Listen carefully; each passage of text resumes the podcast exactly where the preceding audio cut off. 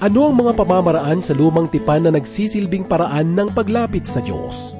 Ano ang mga katotohanang tinataglay nito sa bagong tipan na ating kinatatayuan ngayon? Yan ang ating tutunghayan sa ikasiyam na kabanata ng Hebreo, una hanggang ikapitong talata. Ito ang mensaheng iyahatid sa atin ni Pastor Dan Abangco. Dito lamang po sa ating programang Ang Paglalakbay. Siyang naghangad ng pagkukop ng kataasan, makapagsasabing buog katahanan. Lulukuban niya sa lilim ng kanyang pakpak, iingatan niya at ipagsasanggalang pagkat siya ay tapat.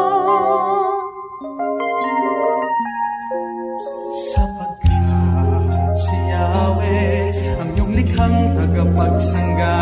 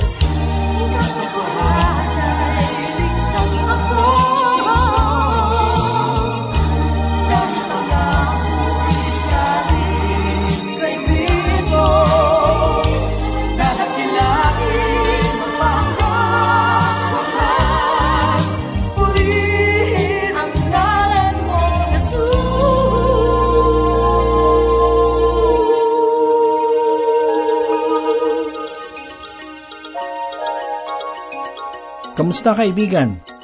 Sana ay nasa maayos kang kalagayan at nakahandang magbulay-bulay ng salita ng Diyos. Isang mapagpalang araw po ang sumainyo sa sandaling ito. Ako po muli ang inyong kaibigan, Pastor Dan Abangco. Samahan po ninyo ako at tayo po ay mag-aral ng salita ng Diyos. Ang tatalakayin po natin sa mga sandaling ito ay ang pagkapari ng ating Panginoong Hesus sangayon sa pagkapari ni Melchizedek. Makikita po natin dito ang dalawang magkasalungat na paglilingkod. Ang paglilingkod ng mga paring Levitiko na alinsunod sa pagkapari ni Aaron ay ipinatupad sa isang makalumang tabernakulo dito sa ibaba.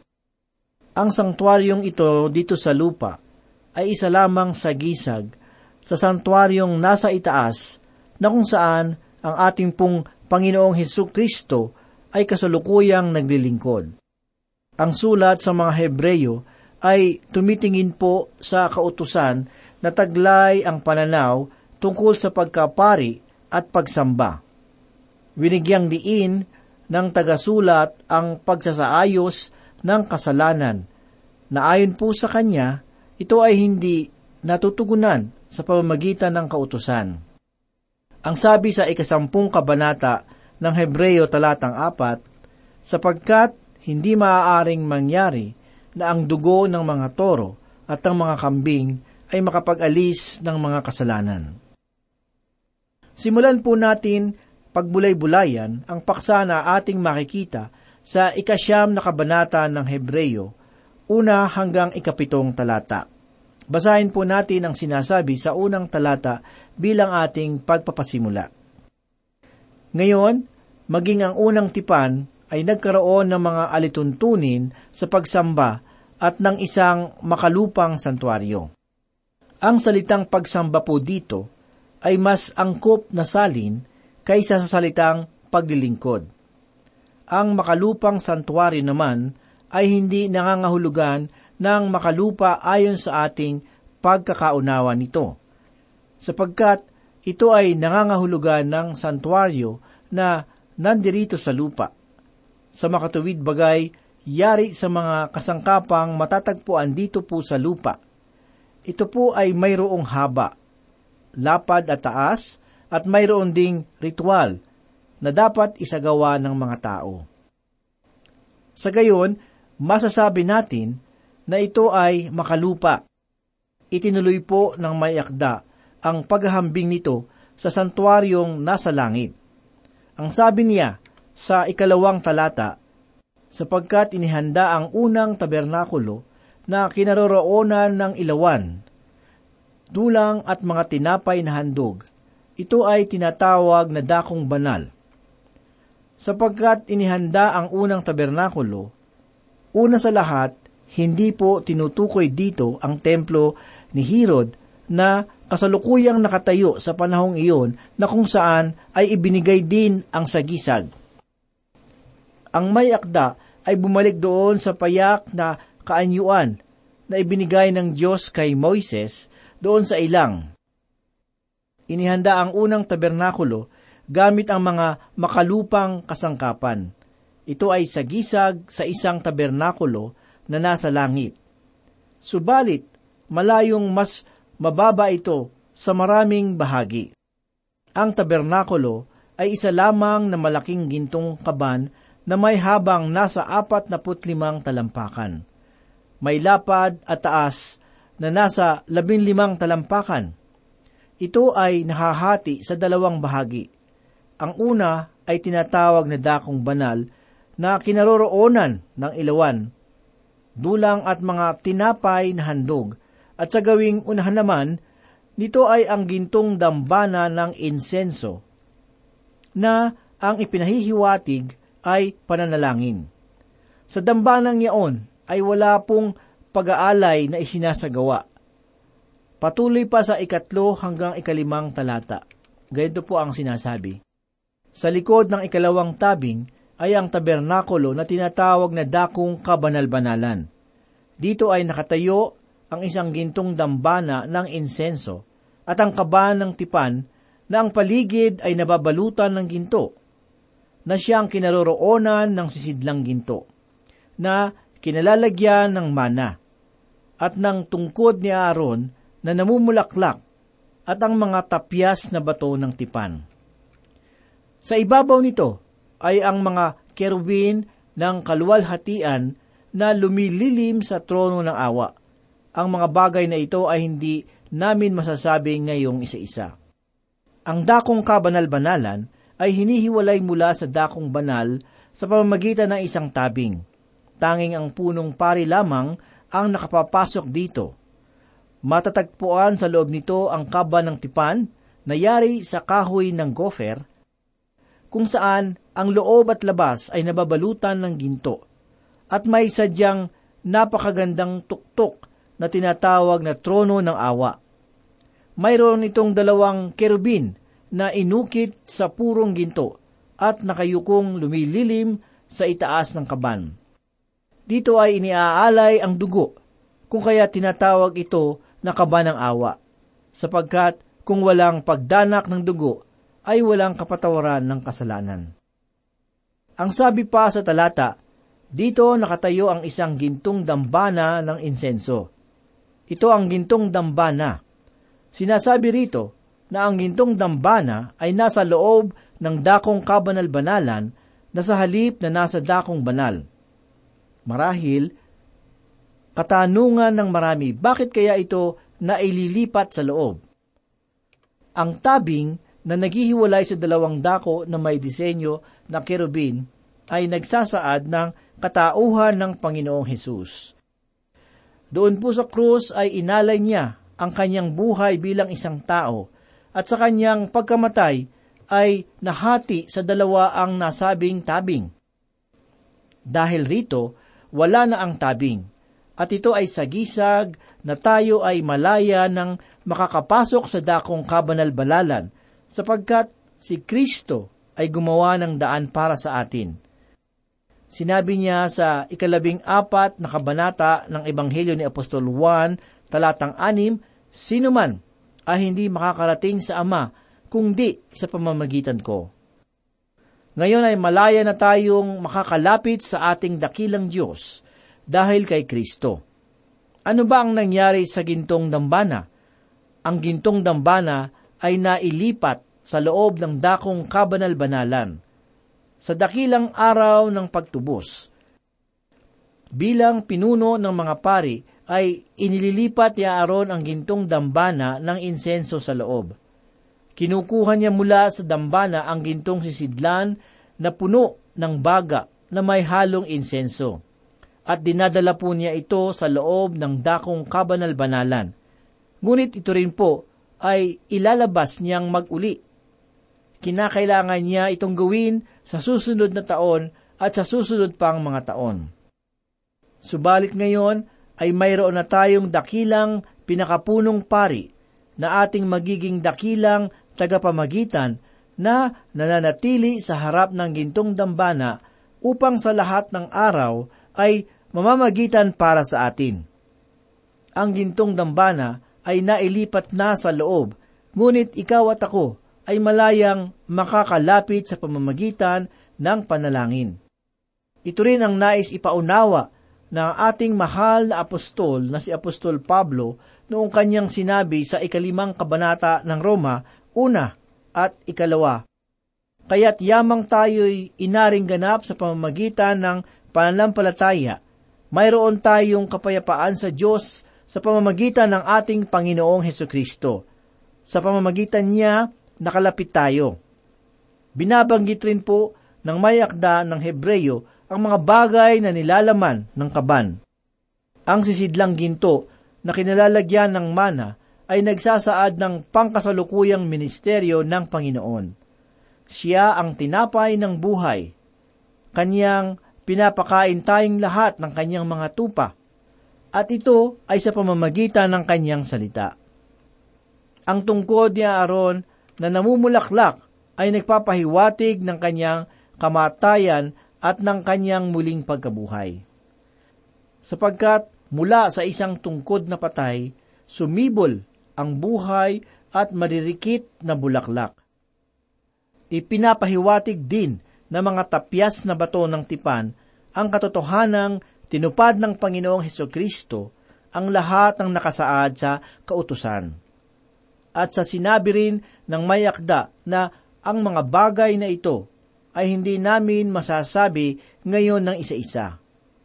Ibig sabihin, nais niya na ipabatid na hindi paksa tungkol sa tabernakulo ang layunin ng kanyang sulat, kundi sa pagkapari at ang pagsamba. Nais niyang maunawaan natin ang patungkol sa pagsamba at kung papaano tayo dapat sumamba sa ating Diyos na banal. Tayo ay magpatuloy at basahin natin ang ikaanim na talata.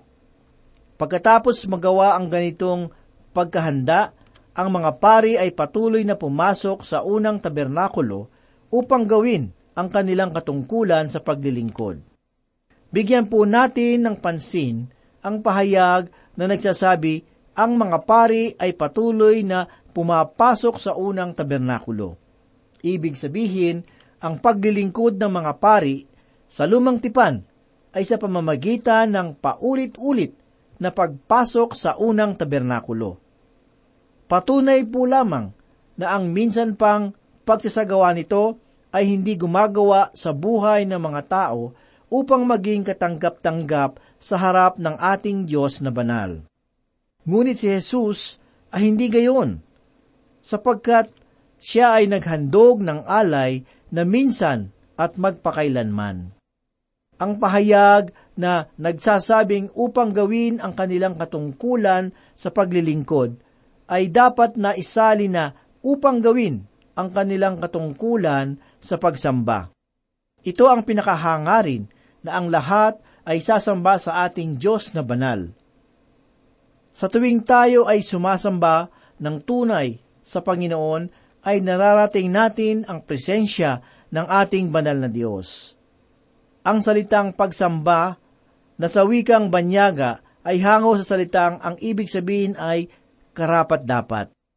Ang pagsamba ay pagbibigay halaga sa sinasamba sa pamamagitan ng pag-aalay ng mga bagay na nararapat na maging sa Kanya.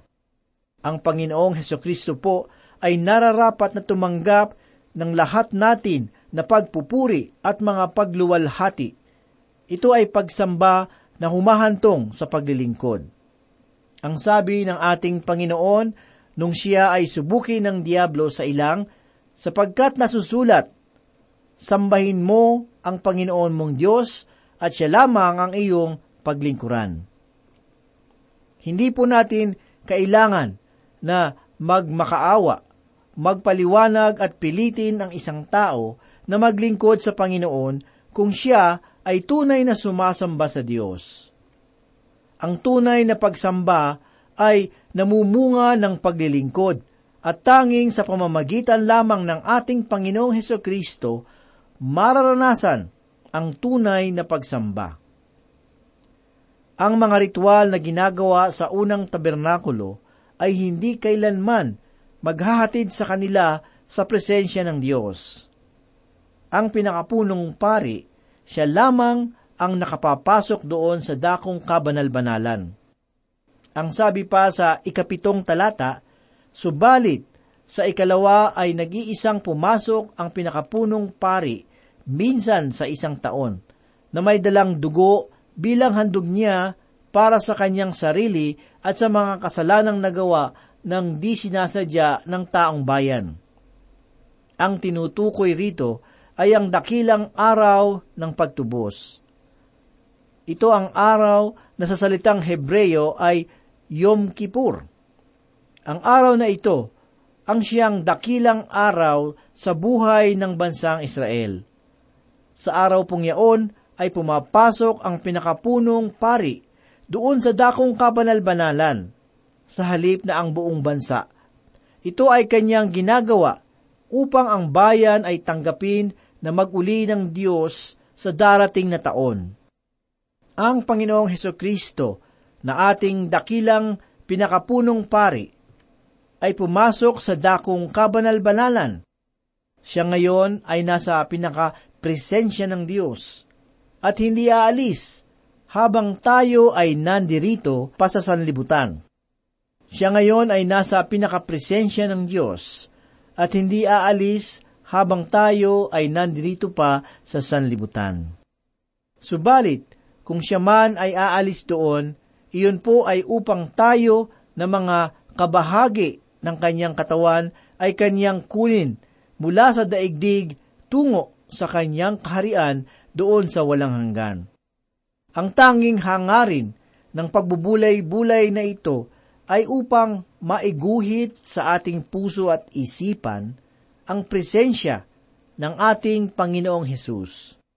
Sa lahat ng oras sa ating buhay, anuman ang ating gagawin, kaibigan, ang ating pagsamba ay hindi kinakailangan na nasa loob ng simbahan at doon ay umaawit at nananalangin. Maaari tayong sumamba sa Diyos saan mang dako, sa taniman ng palay, sa gitna ng dagat, sa iyong opisina o sa loob man ng silid-aralan. Kaibigan, tayo ay malayang makakalapit sa presensya ng ating Panginoon na banal sa pamamagitan ng ating Panginoong Heso Kristo. Si Kristo na ating dakilang pinakapunong pari ay nananatili hanggang ngayon doon sa dakong kabanal-banalan at iyon ay upang mamagitan sa atin.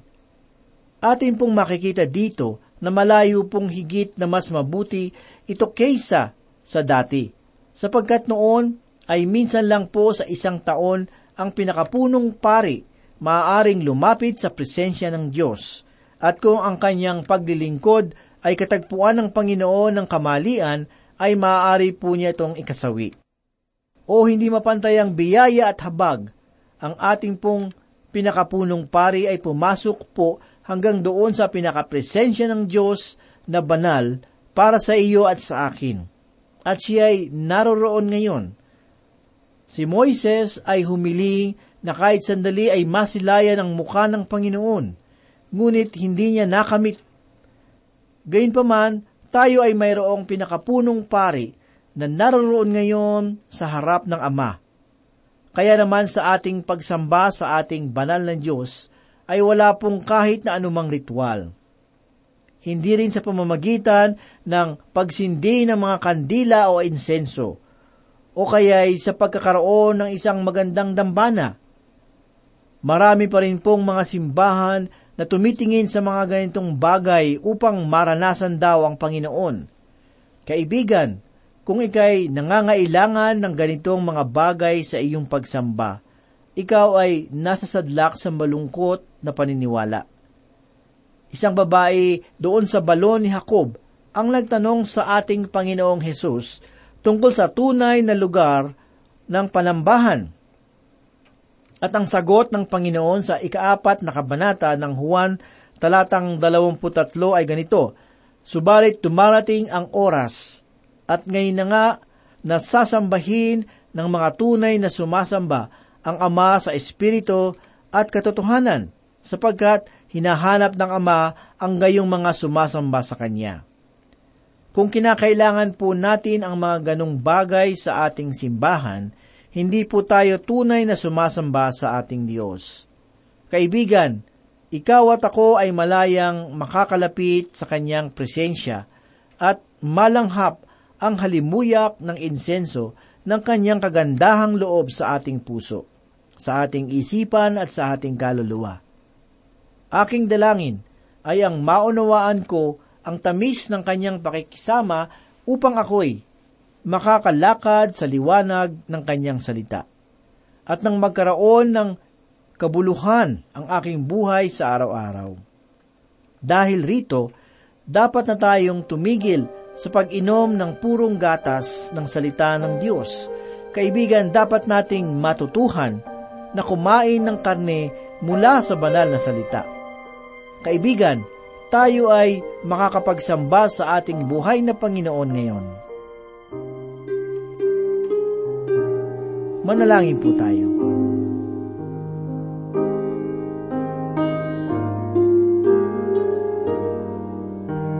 Dakila at mapagpala naming Diyos, kami po muli ay nagpapasalamat sa inyong kabutihan.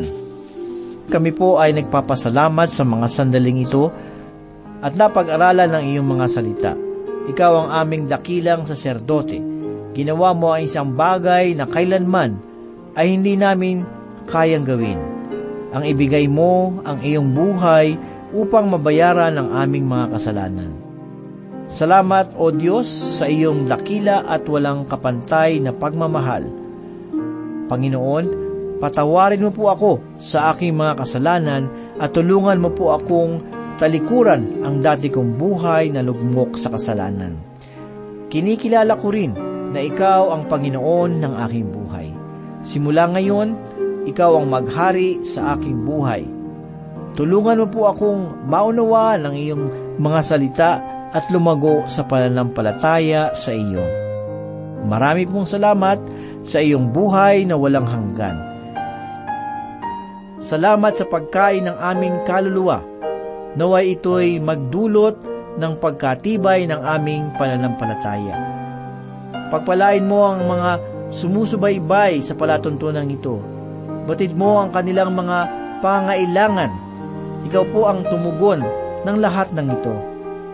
Ingatan mo po sila sa kanilang mga gawain at mga pinupuntahan. Pagpalain mo ang kanilang mga hanap buhay at pagkalauban mo sila ng malusog na pangatawan. Patuloy mo pong hipuin ang mga puso ng bawat isa sa patuloy naming pag-aaral ng iyong salita naway lagi nilang madama ang iyong pagmamahal at pag-ibig. Ikaw po ang patuloy na tumugon sa kanilang mga pangailangan sa mga sandaling ito. Marami pong salamat, Panginoon.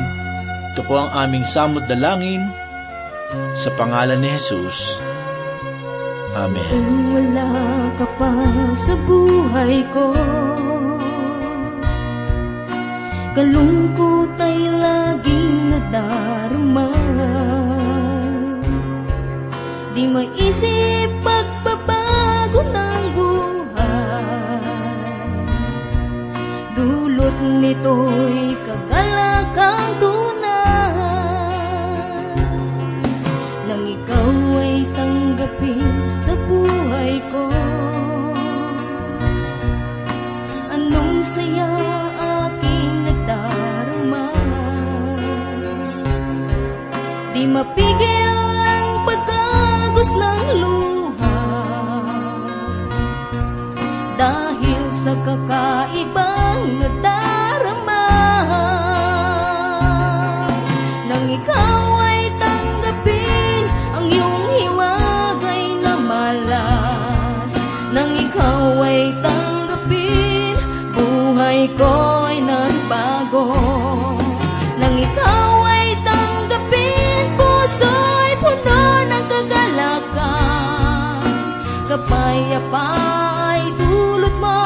nang ikaw ay dumating.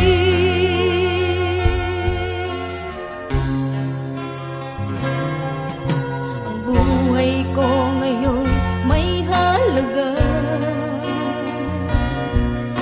Mula nang maghari sa puso ko. Mananatili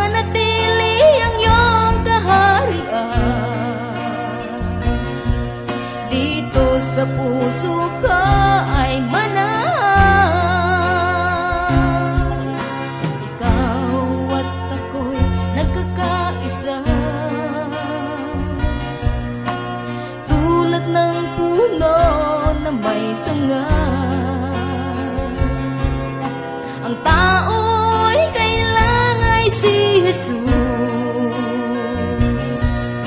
Kaluluwa'y pupunuin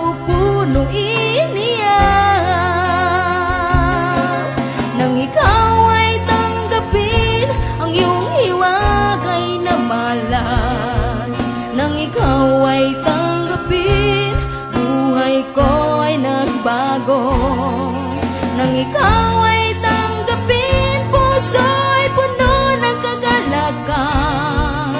Kapayapa ay nang ikaw ay Nang ikaw tanggapin ang iyong hiwagay na malas Nang ikaw tanggapin, buhay ko ay nagbago. Nang ikaw